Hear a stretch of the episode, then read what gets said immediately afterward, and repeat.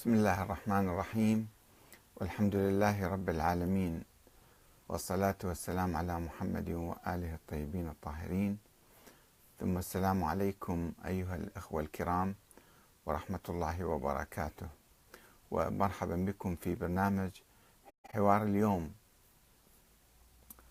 وحوارنا هذا اليوم حول المرجعية الدينية السنية. هل هناك حاجة لتأسيس هكذا مرجعية؟ أم يجب توحيد المرجعيات الدينية من كل الطوائف؟ أم يجب تعزيز دور مرجعية الدولة وتقليص دور المرجعيات الدينية جميعا؟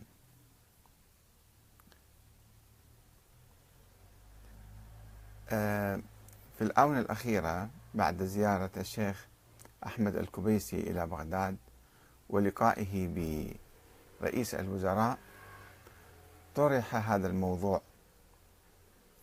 بأنه هل هناك حاجة لتأسيس آه، مرجعية سنية؟